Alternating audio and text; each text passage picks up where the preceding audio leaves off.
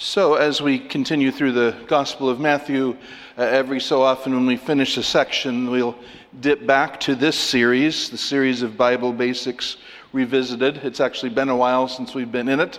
Now we return to it to look at the doctrine of the Holy Spirit. Let us pray together. Heavenly Father, as we study what your word teaches about the Holy Spirit, we pray for the ministry of the Holy Spirit. We know nothing about you except what we learn from this word, and this word, we are told, is the breath of God. It is breathed out through the ministry of the Holy Spirit, who carried its writers, who gave them the words that express your truth sufficiently and without error. And so, Father, we pray we will heed. We pray that the Spirit of God will minister to us, will do that ministry in which He delights of bringing your truth to us and bringing our eyes and our hearts to Christ. We pray in Jesus' name. Amen. Well, you may have heard the Holy Spirit referred to as the mysterious person of the Trinity. This phrase has uh, long been used of him, and uh, not for difficult reasons. Um, the names Father and Son lend themselves to persons. The Father is a personal name, Son is a personal name. We know what those words mean. But then the third person of the Trinity is called Spirit.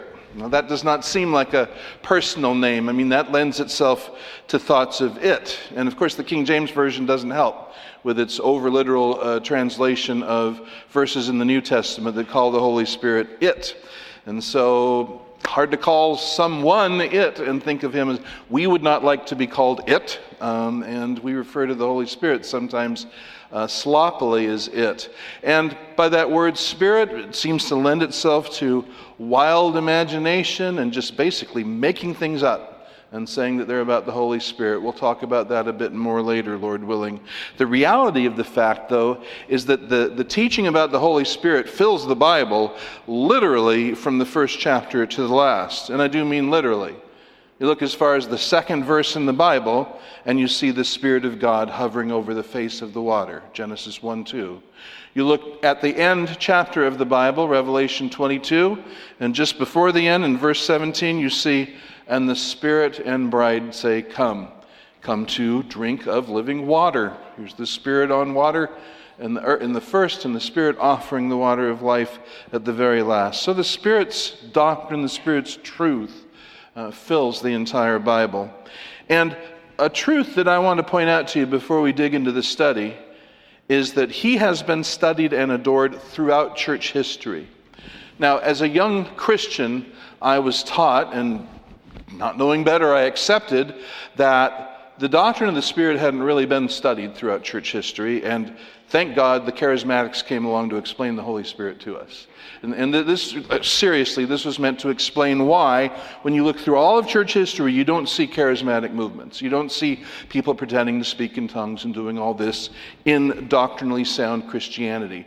It's only with the 1900s that this starts up. And well, the explanation I was taught was that, well, people hadn't really studied the doctrine of the Holy Spirit till then. And again, thank God the Holy, the, the well, you could say holy rollers, but could, the, uh, the Pentecostals and charismatics came to turn the light on. This is not at all true. You can go back to the 300s, the 400s, the 500s, and find deep, rich biblical work on the person and ministry of the Holy Spirit. John Calvin is called the theologian of the Holy Spirit. He wrote deeply and richly in the 1500s. John Owen wrote deeply and richly on the Holy Spirit in the 1600s, and neither one pretended to speak in tongues or do anything that the modern charismatics do. In fact, nobody did until the 1900s. So it is not true that this is a recently discovered doctrine in Scripture. This is something Christians have always studied and looked into deeply and, and uh, adored. So let's us start digging in, and we'll have at least two sermons about the Holy Spirit, Lord willing. Today, we're going to focus on basic truths about the Holy Spirit. Roman numeral 1, then, we're going to ask and answer the question about what the Holy Spirit is. That's Roman numeral 1 in your outline. What the Holy Spirit is. And we will fix our minds on what the Bible teaches in answer to that. And we see in the Bible, the Holy Spirit is spoken of as God. That's number one in your outline. He is spoken of as God. I'll just read to you, or you can turn if you like to 2 Samuel 23, verses 2 and 3, or both. 2 Samuel verse, chapter 23, verses 2 and 3a. Here David is speaking, and King David says, Now listen, the Spirit of Yahweh spoke by me, and his word was on my tongue. The God of Israel said, The rock of Israel spoke to me, dot, dot, dot.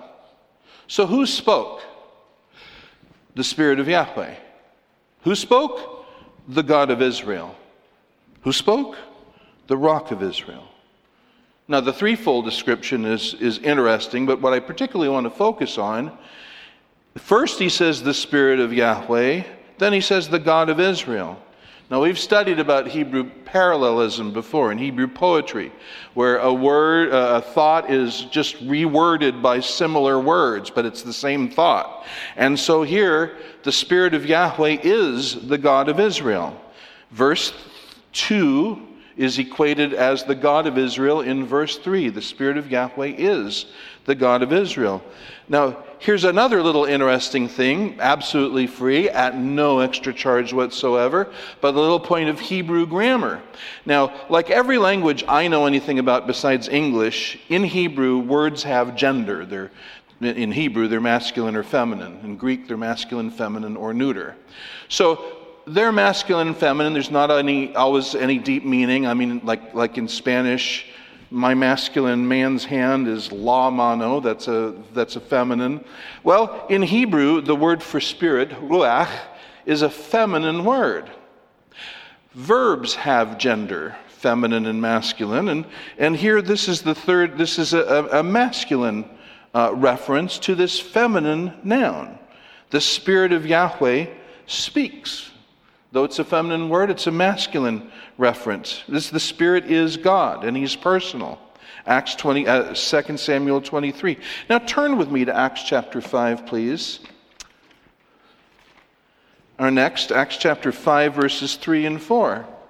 This is, if anything, even clearer. Here's Ananias and Sapphira, and this, just by the way, is, I heard someone recently point out, it's odd this is not one of those gifts of the New Testament that charismatics are reviving the gift of striking, the gift of striking people dead if they lie about how much they give. But here's Ananias and Sapphira who did just that. And Peter is confronting Ananias. And look at verse 3. Satan, uh, Ananias, why has Satan filled your heart to lie to the Holy Spirit and to keep back some of the price of the land? While it remained unsold, did it not remain your own? And after it was sold, was it not under your authority? Why is it that you laid this deed in your heart? You've not lied to men, but to God. Okay, in verse 3, who did Ananias lie to? Verse 3. The Holy Spirit. In verse 4, who did he lie to? What's the conclusion? The Holy Spirit is God.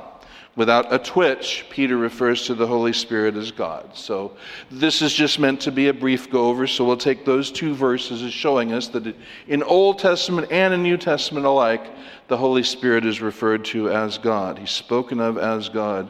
Number two, he is revered as God. R E V E R. He is revered as God. And for this, I go to Mark chapter 3, our Lord Jesus speaking. Mark chapter 3, verses 28 and 29. Truly I say to you, all sins shall be forgiven the sons of men, and whatever blasphemies they utter. But whoever blasphemes against the Holy Spirit never has forgiveness, but is guilty of an eternal sin.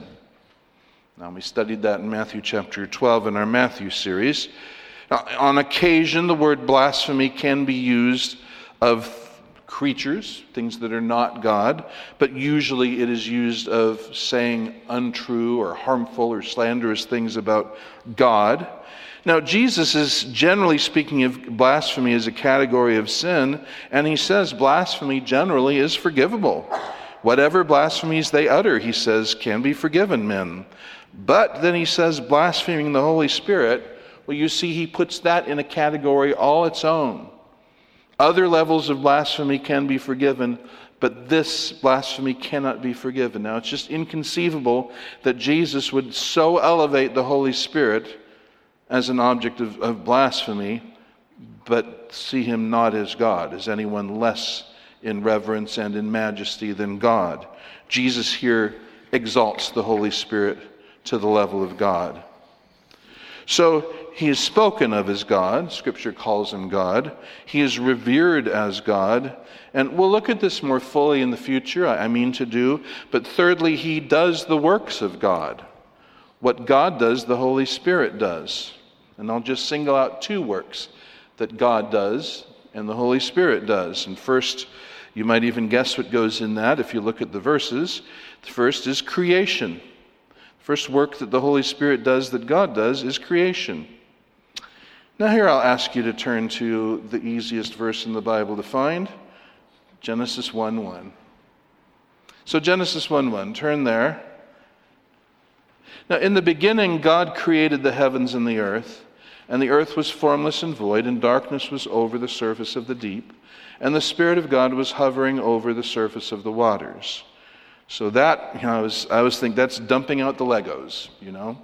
It's, all the Legos are dumped out now, and now God's going to build them into things. And now we're introduced to God doing this, and when He does this, the Spirit of God is already hovering over the surface of the water. He's not something God created. He's already there and he's hovering over the surface of the water. And so we're to take it that he is there and participating in everything that follows. Why introduce him otherwise? So God just blankly said, creates all things. And when he does, the Spirit of God is already present, working with him in the creation of all things. Now, that's the thought that I want you to hold in your mind. And then turn to Isaiah 44. That's that next verse. And that's not too hard to find. It's after the book of Psalms in the middle of your Bible. And then a few books later is the book of Isaiah. You turn to chapter 44. A verse we might over, run over quickly, but let's not. Isaiah 44 24. Oh, these are wonderful chap- chapters, the 40s of Isaiah. But Isaiah 44 24, thus says Yahweh your Redeemer, and the one who formed you from the womb. I, Yahweh, am the maker of all things, stretching out the heavens. What are the next two words? By myself. And spreading out the earth. What's the next two words? All alone. So there is no one who is not Yahweh who is involved in creation. Are the angels involved in creation? No, they are not.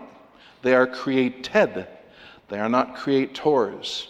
Yahweh says only Yahweh made creation, and yet we saw in Genesis 1 God created all things. The Spirit of God hovered over the face of the waters, working in the work of creation as God.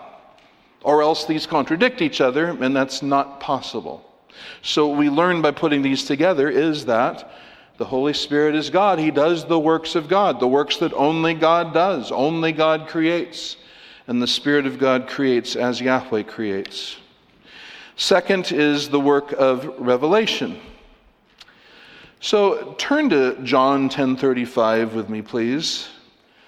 John 10:35 is one of those verses that the proportion of what it teaches to the size of the verse is a great, uh, a great, great contrast.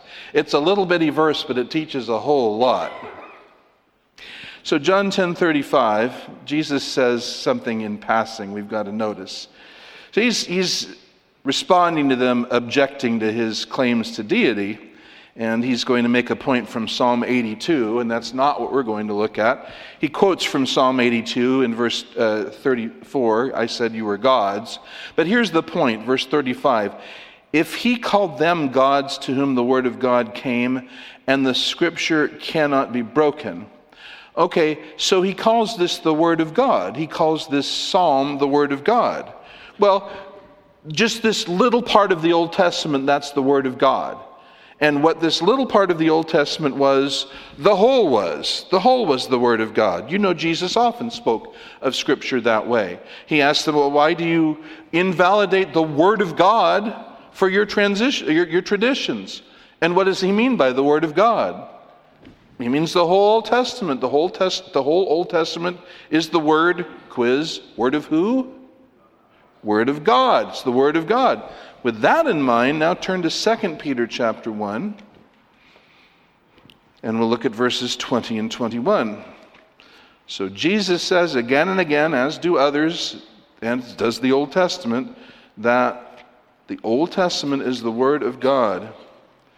Now, see what Peter says, and there are many verses like this. As I told you, we're taking a quick tour right now. 2 Peter 2, verse 20. Know this first of all that no prophecy of Scripture comes by one's own interpretation. Now, when he says prophecy of Scripture, he doesn't mean just to set apart the predictive parts of Scripture. All Scripture is prophecy, because all Scripture is God's Word written by men. And that's what prophecy is. God gave his words to these men to speak and to write. So, no prophecy of Scripture. Now, when, when Peter's talking about Scripture, what's he referring to? Real question. What we call the Old Testament. That's what Scripture is. None of it comes by one own, one's own interpretation. So he's saying that the origin of the Old Testament is never just some guy sitting down and, and contemplating his navel or, or thinking or making diagrams or, or just, you know, reasoning things out. That's never the source of anything taught by the Old Testament. So, what is the source? Verse 21 For no prophecy was ever made by the will of man, but men being moved by the Holy Spirit spoke from God. A more literal translation would be men being carried by the Holy Spirit. So, this very emphatically lifts up the doctrine of the Spirit's involvement in the writing of Scripture. He, he carried these men so that what they ended up writing was what God wanted to say. But I say God, more specifically, what person of the Trinity? What does this say? Who carried these men? The Holy Spirit. Now, wait a minute. So, if, if these men wrote what the Holy Spirit moved them to write, then what could we say the Old Testament is the word of? It's the word of the Holy Spirit. But what does Jesus say it is? It's the word of God. So the Holy Spirit does what God does. The work of inspiration is not a human work, it's not an angelic work, it's a work of God.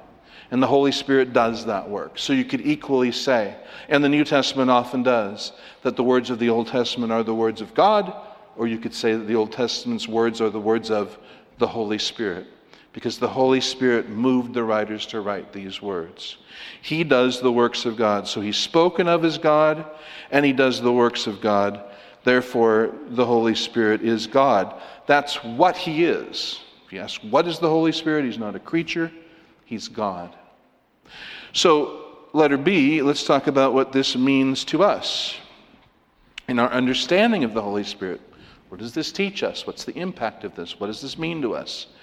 Well, first of all, it, it teaches us that everything that is true of God as God is true of the Holy Spirit because he is identical with his essence, and there's one essence that we call God. There's just one God. And everything you can say about God as God, you must say, we must say about the Holy Spirit. That, make this very simple.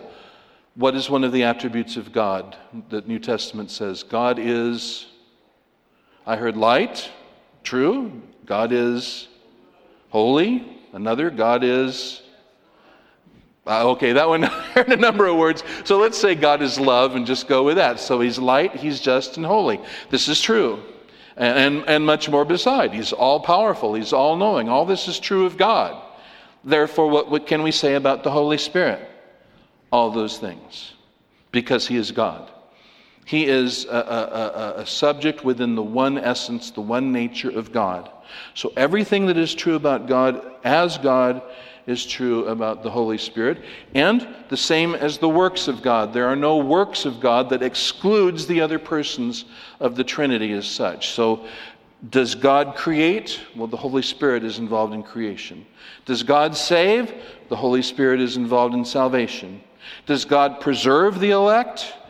Then God, the Holy Spirit, is involved in preservation. Does God sanctify believers? Then the Holy Spirit is involved in sanctification. You see, He partakes of all of the perfections of God's nature, and he is involved in all the works of God. Why? Well, because he's God.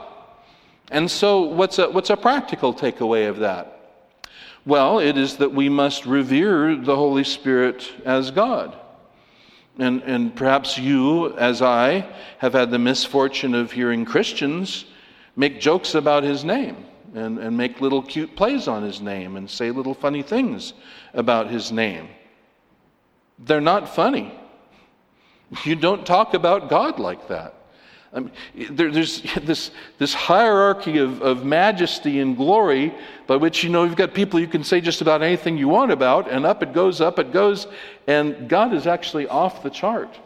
You don't say light, insulting, ridiculing things about God. You don't say light, insulting, ridiculing things about the Holy Spirit. And, and so it's a sad thing that that modern movement, which prides itself above all things as being a move of the Holy Spirit, is the move that, that most has brought shame and depredation on his name. Because, as I've written, the charismatic movement uses the word Holy Spirit like a rug to just sweep everything under, to sweep every bizarre thing that they do under. So, why are they barking like dogs? Why are they shaking uncontrollably? Why are they rolling up and down and falling down? Why are they doing irresponsible things and making um, uh, ungodly moves? Well, it's all the Holy Spirit. It's all the Holy Spirit. Why do they say things and pop off and speak as if they're speaking God? Uh, this is the Holy Spirit. And, and all of the things we see, all the things that sadly fill Justin Peters' Peters's channel, these are all, they've all got that. They own that, and that's because they own the Holy Spirit, they say. But this is, this is shameful. This is sad. This is often blasphemous to attribute these things to Him who is God and who is a person and who is a divine person. So we must revere him as God and not partake in speaking him down or bringing shame to his person. And um, he is worthy of our worship. He's worthy of our singing as we've been singing to him uh, this morning. Uh, one worship leader years ago, he wouldn't sing, he wouldn't lead singing the chorus, uh, Spirit, we adore you, because he said we don't worship the Holy Spirit. Well, why wouldn't we? What, what is wrong about that? He's God. And as God, He is deserving of our reverence, our, our utter and ultimate reverence, because He's God, and that's all the qualification it takes. It's the only qualification that it takes to be worthy of worship, to be God. What, are those, what is that category of things that deserve worship? It's just God. it's just God, and the Holy Spirit is God. So that's some of what this truth means to us. Uh, let's go on to a second truth. We've asked what the Holy Spirit is. He's God. Now let's ask who the Holy Spirit is, Roman numeral 2. And who the Holy Spirit is, is he is a person. He is a person. He's not a thing, he's not a force. He's a person. Now, his personhood is descri- described in eternal relations. I, I, will explain that to the best of my ability, what that means. If that's not immediately apparent to you, just uh, stay tuned in and we'll go there together. He is described, that is to say, he's distinguished in eternal relations. So, first we need to start with a word of review. Uh, number one, God's essence is, and the number goes in that blank. What, what number is going to go in that blank? One. That's the number. God's essence is one. There's just one God. And some of you probably can tell me what chapter goes in the verse there. Deuteronomy what for? That's very good, very good. That's right. Deuteronomy 6 4 is a verse that all Christians should know. Deuteronomy 6 4. Hear, O Israel, Yahweh is our God, Yahweh is one. So there's only one essence of God. So God is love, God is light, God is holy. There are not three loves. There are not three lights. There are not three holy ones. There is one God who is love, one God who is light, one God who is holy, and all of his other perfections, uh, uh, which are many. They are many, but they are one in the one essence of God. And as I've uh, tried to uh, make clear in the past, they're not set off from each other. He is, he is everything He is all at the same time. Wow, that is the correct response. Wow. There is none like him. There's absolutely none like him. He is one in essence. But number two, God's persons are, what number goes in that blank? Three. He is one in one way, but he is three in another way. His persons are three. And uh, through the years, we've uh, referred to the first person of the Trinity, second person, third person of the Trinity. So the first person of the Trinity is called Father. And I'll just read this verse to you 1 Corinthians 8, verse 6a. Yet for us there is one God, the Father, from whom are all things, and we exist for him. So, one person of the one God is called Father, and we refer to him as the first person. The second person is called Son. That's correct. Now, here's a, a couple of good verses. Look at John 1:18 with me, please. That's the first verse we'll look at. Oh, there's so much in the first chapter of John. We're just going to focus for a moment on this one verse and get a couple of precious truths out of it. So John 1:18 John throws another diamond on a on the pile that he's making. No one has seen God at any time, the only begotten God who is in the bosom of the Father, he has explained him. So he is the only begotten God who is in the bosom of the Father. He is the Son of that Father, and He is begotten. He's the only begotten. There's only one who stands in this relationship to God the Father, and that is, well, what's He called here? God. And it's His Father, so He's the Son.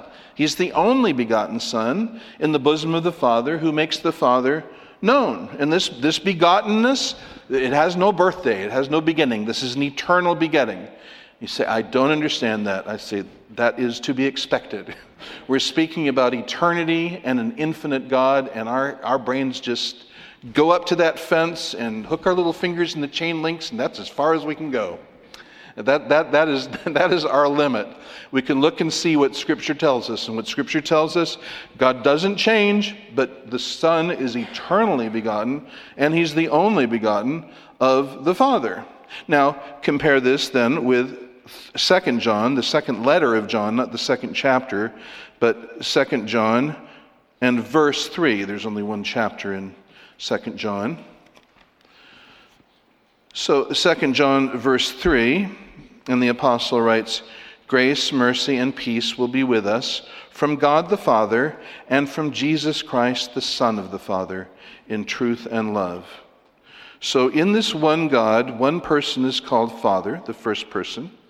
One person is called Son, and we're told expressly that he is the only begotten Son of the Father. And now, number three, the third person is called Spirit. The third person is called Spirit. Genesis 1, verse 2. And the Spirit of God was hovering over the surface of the waters. So, let me just say a brief thing about that and then open it up a little bit more, hopefully, with the next number. So you see that there is only one God, but what, what distinguishes person from person is the relations they stand in towards each other. The Father is the Father of the Son, the Son is the Son of the Father. The Holy Spirit, as we'll see in just a moment, proceeds from the Father uh, and the Son. He's like we just sung a few moments ago. He is the Spirit of the Father and the Spirit of the Son. He proceeds from both. And so, what distinguishes them is the Son is not the Father, the Father is not the Son, the Spirit is neither Father and Son. You tell them apart by the fact of the relations that they stand in towards each other. Now, let me open this up a little bit more uh, regarding the Holy Spirit. In number, pardon me, number three, the Holy Spirit eternally proceeds from Father and Son. So proceeds is P R O C E E D S. He eternally proceeds from Father and Son. Now don't don't glance over the word eternally. because that's a very important, important word. It means we're talking about something, an act that has no beginning. It has always been thus. His relationship to Father and Son has always been and will always be that he proceeds from Father and Son. Here's some verses that either assert or reflect this. One is Matthew 3:16. Matthew 3:16. And I'll just you can turn there. I will read it to you. Uh, I would like to turn to the next ones. Matthew 3:16, it's familiar, and after being baptized, Jesus came up immediately from the water, and behold the heavens were opening, and he saw the spirit of God descending like a dove and coming upon him. So he's the spirit of God. He is not God the Father, but he's the spirit of God the Father. And as in eternity he proceeds from the Father, we see in this mission in time, he comes from the Father too and settles on the Son. But he's the Spirit of God.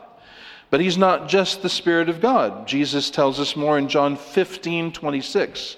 Now, I would like, to turn, uh, like you to turn there, if you would, please. John 15 26. A great deal of teaching about the Holy Spirit in John chapter 14, 15, 16. So in John 15, 26, Jesus says, When the advocate comes, the advocate is a, a name he's giving the Holy Spirit, parakletos. When they, that's the Greek word. When the advocate comes, whom I will send you from the Father, the Spirit of truth who proceeds from the Father, he will bear witness about me. Now, there's a, a participle, there's a, there's a timeless word, I think, there. He doesn't just say the Spirit of God who the Father will send, he says the Spirit of truth proceeds from the Father. So I take that to mean that this is eternally so. The Spirit of truth always proceeds from the Father. So this distinguishes the Father from the Spirit. Their names distinguish them from each other. The Father is the Father, the Spirit's the Spirit. And the Spirit proceeds from the Father. The Father does not proceed from the Spirit. They're not reversible, these relations. So the Spirit comes from the Father.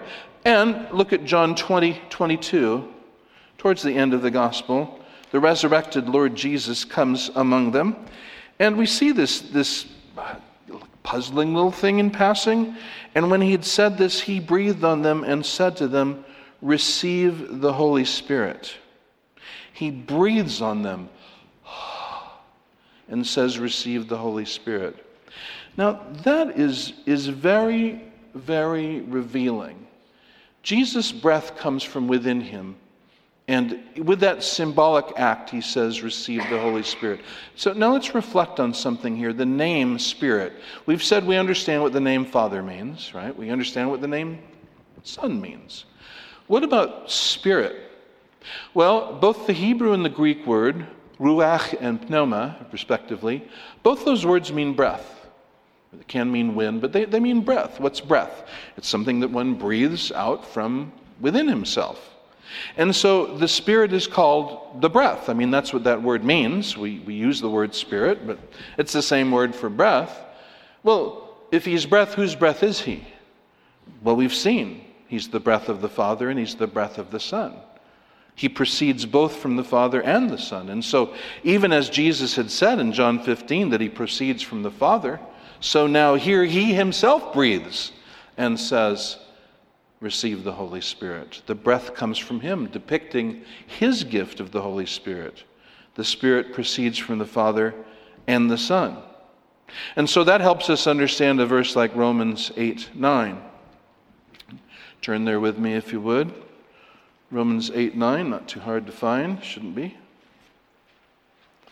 There are a number of really wonderful things about the Holy Spirit here. We will probably return here in a week or two to come. But just to focus on verse 9, here's an interesting thing, isn't it? However, you were not in the flesh, but in the Spirit, if indeed the Spirit of God dwells in you. But if anyone does not have the Spirit of Christ, he does not belong to him. Okay, hope you read that with me. Now I have a question to which the answer will be found in this verse. Whose spirit is the Spirit? He's the Spirit of whom? Spirit of God. Let me ask again whose Spirit is the Spirit? Christ. Well, now, how many spirits are there? Just the one Spirit. And whose spirit is he? Is he the spirit of God or the spirit of Christ? And the answer is yes, because he proceeds from the Father and the Son. And that's why you sometimes see him called the Spirit of Christ, and you sometimes see him called the Spirit of God. It, it need not be confusing. The reason why he's called both is because he proceeds from the Father and from the Son. And this is what distinguishes him. They possess the same nature, same mind, same will, same perfections, but they are distinct in their relations to one another. Father and Son do not proceed from the Spirit, Spirit proceeds from Father and Son. So, um, this is a procession, like I said, that has no beginning and it has no ending, and we can just look at that and heads explode, but that's it. I mean, that's the truth of it. That's what Scripture reveals. It should surprise us if we did understand it. that, that, that's a clue that this is probably not God you're hearing. If you hear a presentation, and you say, All right, I get all of that. Well, then that's probably not God because God is infinite and, and we just aren't and we never will be. So, uh, the Athanasian Creed is one of those uh, creeds, ancient creeds, that goes back to the 5th or 6th century. And though it's called the Athanasian Creed, it's, it's like the letter to the Hebrews. We don't really know who wrote it. And like the letter to the Hebrews, it's, it's really, really valuable, and it's taught the church for centuries. Um, and it's a very good biblical statement of what the Bible teaches uh, that helps us understand the truth and helps us understand what is error. So I just give you a little clip from it here. The Father is made of none, neither created nor begotten. The Son is of the Father alone, not made nor created, but begotten. The Holy Spirit is of the Father and of the Son, neither made nor created nor begotten, but proceeding. So, my advice would be to read that over several times slowly after the service. And, and within time, it may, it may become a bit more clear that this is a good, concise statement of what the Bible says. So, he's described, he's described in eternal relations. And letter B, breathe easy, this is a little easier, this next part. Letter B, he is distinct from impersonal forces. Let me explain that before I show it. He's distinct from impersonal forces. Now, if you try to talk to a Jehovah's Witness about the Holy Spirit, you'll find that they don't believe that he is, a, that he is God or that he is a person. Their phrase is, He's the invisible active force of God. And oddly, you'll find this also in many scholars that will say the same thing that very often the Spirit is really just a power of God or it's a force of God. But as I'm going to show you, I'll show you two of many scriptures that actually distinguish the Spirit from power or force. Now, let me take you to a, a well known one. If you can find Zechariah easily, well, then do so. And, uh, and you say nobody can find Zechariah easily. Well, if you can find him in a reasonable amount reasonable amount of time, find Zechariah chapter 4. And when you see verse 6, you'll say, Oh, okay, I know that verse. Oh, good. We do all know that verse. But if we thought about it in this, in this light, Zechariah 4 6, then the angel who was speaking to Zechariah answered and spoke to me, saying, This is the word of Yahweh to Zerubbabel, saying, Not by might, not by power, but by my spirit, says Yahweh of hosts. So, not by two things. What two things? Might or power? But, now this word but in Hebrew actually is a, an emphatic way of saying it. So I might trans, in fact, I do translate it, but by contrast. So not by might, not by power, but totally differently by my spirit, says Yahweh. All right, so what does that teach us about the thing we're thinking about? The spirit is not might or power. You see that? Spirit is not just another way of saying God's power. And the Spirit's not just another way of saying God's might. He is sui generis, he's, he's in a category of his own. He's a person, he's Yahweh the Spirit. So the Spirit is not might and it's not power. And when Jehovah's Witness or anyone else says that he's just the invisible active force of God, he's not saying what the Bible says. And the New Testament makes that same point. The next verse is Luke 4 14. I'll just read to you. Uh, feel free to look there. But Luke 4 14, and Jesus returned to Galilee in the power of the Spirit. And news about him spread throughout all the surrounding district. In the power of the Spirit. The power given him by the Holy Spirit. If the power is given him by the Holy Spirit, then the power is not the Holy Spirit, but it's given by the Holy Spirit. Do you see? So he's, he's God and he's a person, he's not a force. And that just, again, underlines why we must be careful to speak of him as he and not as it, and to think of him as a person and not as a thing or a commodity. So, you know, just absolutely free and at no extra charge. Let me remind you of Matthew 28 18 uh, and 19 right, where Jesus appears after his resurrection and he commissions the apostles. And what does he say? He says, Go and uh, make disciples of all nations, baptizing them into the name of the Father, the Son, and the Holy Spirit. How many names does Jesus say? Did you notice? The name. Into the name of the Father and the Son and the Holy Spirit. So he unites them and yet names three. Why one name? Because it's one God. Why three? Because it's three persons. And these three persons Jesus speaks of in the same breath. Am I baptized in the name of the Father or of the Son? Both. Father and the Son or the Holy Spirit? All three. Why? Because He's one God. three persons. Now, try to imagine you're Jehovah's Witness. Don't try too hard. But what you have to say this verse is saying then is I'm to be baptized in the name of the Father, who is a God and is a person, and the Son, who is not God, but is a person, and the Holy Spirit, who is neither God nor a person. That doesn't make any sense at all. But the biblical doctrine, of course, makes perfect sense. So, Uh, the Spirit is a person described in eternal relations, distinct from impersonal forces, and finally, displayed in biblical teachings. And I'm just going to highlight four aspects of personhood. Just four aspects of personhood. This is not exhaustive. And the first thing we see in Scripture is he speaks as a person. Number one, he speaks as a person. Do turn to Acts chapter 10 with me, please. He speaks as a person, and this is not the only place, but it's just the one we're looking at today. Acts 10, verses 19 and 20. Peter's had this vision, and, and God's really shaken him up. And after this vision, and these Gentiles are turning up at the front door, while Peter was reflecting on the vision, verse 19, the Spirit said to him, Behold, three men are looking for you, but rise up, go down, and accompany them without taking issue at all, for I have sent them myself. Now, does that sound, does, when was the last time electricity said something like that to you? That the answer would be never. Electricity has never spoken to you.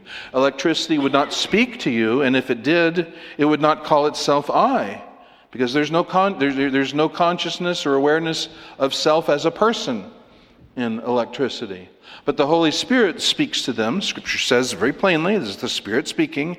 And he says, I, and in the Greek text, that's, that's emphasized, as the LSB shows. I myself, I have sent them. I, the Holy Spirit, have sent them to you. So the Holy Spirit speaks as an I, and he speaks to them.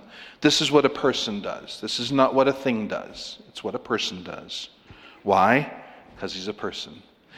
Chapter 13, verse 2, that's the next one. So turn there, or right next door, might as well. Acts 13, verse 2. While they were ministering to the Lord and fasting, the Holy Spirit said, Set apart for me Barnabas and Saul for the work to which I have called them. And there's a little trick in Greek that makes it very emphatic. Be sure that you separate for me, Barnabas and Saul, to the work to which I have called them. So the Holy Spirit has called them to the work and refers to himself as a me. So this is the command of God, who is a person, not of a force or something that does not deserve obedience as he expects to be obeyed. He speaks as a person. Secondly, his will is God's will. He shows a will that is the will of God. We're still in Acts 13. And look at verse 4. So, being sent out by the Holy Spirit, they went down to Seleucia, and from there they sailed to Cyprus. On whose authority were they sent out? The Holy Spirit. The Holy Spirit exercised authority, exercised will, exercised the will of God. This is God directing Christ's disciples, his apostles, and he's, he's doing it in the person of the Holy Spirit here. And you see the same thing in the distribution of the gifts in uh, 1 Corinthians 12, which we'll look at more closely, I'm, I'm sure, in the future. But, but we see in 1 Corinthians 12 11, one and the same Spirit works all these things, distributing to each one individually, just as He wills. So the Spirit exercises the will of God. This is something a person does. A, a force doesn't exercise a will, a force just acts blindly according to laws of, of its own nature that God created. But He is exercising the will of God here as He distributes the, the gifts. Thirdly, he has personal intelligence. Romans 8 teaches this. Romans 8, verses 26 and 27. Uh, again, words you're familiar with, but I wonder if we reflected in this light. Romans 8, 26, and in the same way, the Spirit also helps in our weakness. For we do not know how to pray as we should, but the Spirit Himself intercedes for us with groanings too deep for words. And he who searches the hearts knows what is the mind of the Spirit, because he intercedes for the saints according to the will of God. So we read of the mind of the Spirit. In 1 Corinthians 2, verses 10 and 11 as well. 1 Corinthians 2, verses 10 and 11. Oops. Romans 2:10 is also good, but not what I meant to read. 1 Corinthians 2 verses 10 and 11. But to us, God revealed them through the Spirit, for the Spirit searches all things, even the depths of God. For who among men knows the depths of a man except the Spirit of the man which is in him? Even so, the depths of God no one knows except the Spirit of God. He's spoken of as knowing. This is something uh, a person does. What does your computer know? You say, well, it's got a lot of facts in it. Okay, but what does it know? Nothing.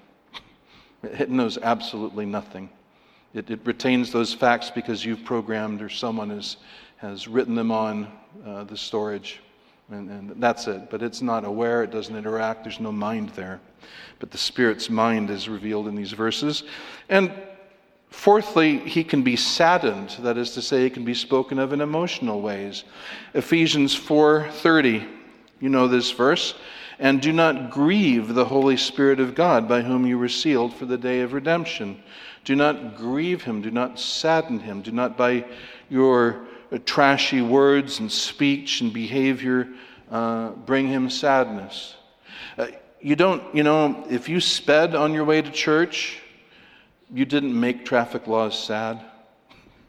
Traffic laws had no feeling whatever about it.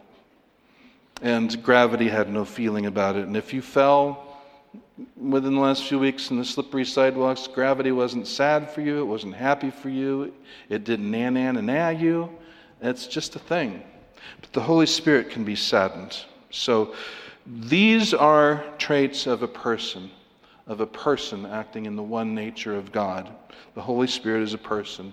So just to conclude this then, what does this mean to us?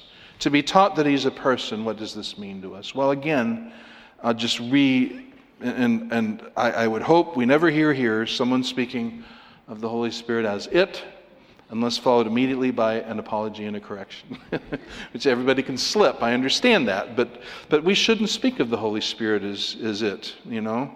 What, what if your wife were hanging around you in a party and somebody said, Hey, where's your wife? And you said, It's over there. How would that night be? what would that evening be like after that? You called me what? Uh, so, no, people, people uh, are not well served by, by being called it. That's dehumanizing, that's depersonalizing. Well, the Holy Spirit should not be called it. The Holy Spirit is the person.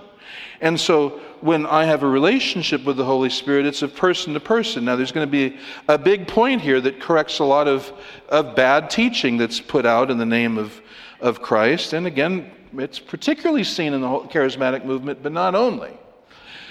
Your relationship, Christian, my relationship with the Holy Spirit is as much a person to person relationship as our relationship with God the Son or God the Father. We are indwelt by a person by God the Holy Spirit. He is a person who indwells us. So we should not think of or speak of him as if he were a commodity, as if he were a thing. Now, how many times have you heard, and, and if your answer is zero, then I, I say you, you need to get out more, I guess, or maybe not. Heard the Holy Spirit spoken of in terms of being like filling your tank with gas. You don't want your tank to be half full, you want to be filled with the Spirit. So you don't want your tank to be half full. And you certainly don't want your tank to be almost on empty. You want your tank full of the Holy Spirit. Well, that is a degrading way of speaking of a person. He's not a thing. He's not a commodity. He's not a fluid. He's not bars on the phone. You know, I'm, I'm, only three bars on the Holy Spirit, and I really want to be four bars on the Holy Spirit. No, no, no, no, no. He's not a force. He's not a thing. He's not a liquid. He's a person. And so, what it means to be filled with Him is it means for His influences to be ruling me, to be walking in fellowship with Him, walking in His ways, bearing the fruit that He's growing inside of me. It's a personal thing, it's not a mathematical thing. It's, it's not a, um, oh, there's a perfect word I'm thinking of. It's not a logistical thing to be filled with the Holy Spirit. It's a personal thing. It's a personal, and you'll read many books, and these are charismatic and non-charismatic, that will give you the formula for being filled with the Spirit. Well, you do this, this, and this, and that results in the filling of the Spirit. Well, again, that works with filling a car with gas or a tank with water, but that's not the way a personal relationship works. He's not He's not, and this is something that, you know, we often have to think about because there are many, many teachings that amount to how to work God. You know what I mean? How to get what you want out of God. How to get the kind of relationship, the kind of life, the kind of career you want out of God. And so here it is with the Holy Spirit. No surprise, but shame that, well, here's how to work the Holy Spirit. Here's how to get Him to put you where you want to be in your life and make you feel the way you want to be and produce what you want to produce and have the kind of life you want to have. Well, He's not a thing. He, he can't be worked. Shouldn't try to work Him because He's a person and He's a divine person. And our relationship with Him is a relationship with a person, with the person of the Holy Spirit. So this week, I just conclude you with two biblical thoughts one with us uh, for us as individual Christians. 1 Corinthians 6:19. Paul asks in 1 Corinthians 6:19, "Or do you not know that your body is a sanctuary of the Holy Spirit?" And I'm just going to pause there. What is a what is it? Okay, I'm, I'm grinning. I say, what is a sanctuary? And the way I'm grinning is because I've teased some people for calling this a sanctuary. And, and I will tease many more people if I have the opportunity for calling this, this room, a sanctuary. Is this room a sanctuary? Well, let's ask what is a sanctuary? What's the meaning of sanctuary? It's the place where God lives. That's what a sanctuary is. That's God is there. God lives there. And so in the Old Testament, the Holy of Holies, that's where God spoke from over the Ark of the Covenant. God Himself spoke from over the Ark of the Covenant. So that was called sanctuary holy place, holy of holy place, most holy place. So this room is not a sanctuary, but if something is a sanctuary, what's that saying about that thing? God lives there. So now let's go back to this. Your body is a sanctuary of the Holy Spirit who is in you. Now there's another another verse that shows us he's God. He's God. It's not a sanctuary if he's not God. But his living in you makes you a sanctuary whom you have from God, and that you are not your own. The presence of the Holy Spirit in me as a Christian means that I belong to God. I am because what does holy mean? Set apart to God and his service, set apart to the ownership and service of God. That's what holy means. Set apart to the ownership and service of God. If the Spirit is in me, I'm a sanctuary, I'm a holy place, and that means I'm set apart to the ownership and service of God. But here's the next one us as a church. Ephesians 2:21 and 22, in whom the whole building being joined together is growing into a holy sanctuary in the Lord, in whom you also are being built together into a dwelling of God in the Spirit. Well, there's the whole Trinity there. A holy sanctuary in the Lord, that is Jesus, in whom you're being built together into a dwelling of God, that's the Father, in the Spirit, that's the Holy Spirit. The Holy Spirit brings the presence of God in us as a body. So this room is not a sanctuary. And I, I saw some movie with a, one of these cartoon preachers who got angry. And I can imagine getting angry with people in his church who were smoking during the meeting and were spitting tobacco on the floor. And, and he ranted, saying, How dare you do this to God's house? And I thought, Oi, okay. I mean, yes, there, there is a conversation to be had there but that floor is not God's. I mean, you, you, know what I mean. It's not a particularly holy floor. Yes, it is set apart to God, it's where we meet, but the sanctuary is the people. God dwells in each Christian individually, God dwells in us as a church, as an assembly. The assembly is the sanctuary of God because God is present, because He's present by the indwelling of God, the Holy Spirit. Blessed truth. Let us pray.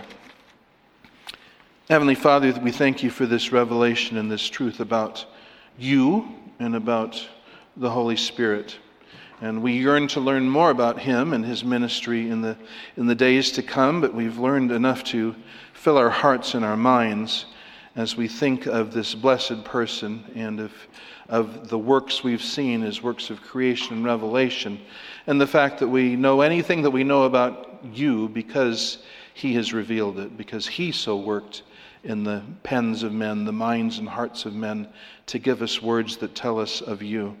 We thank you for that. We thank you for his indwelling. We pray that we will learn more and more what it means to worship you and to walk in step with the Spirit. We pray in Jesus' name. Amen.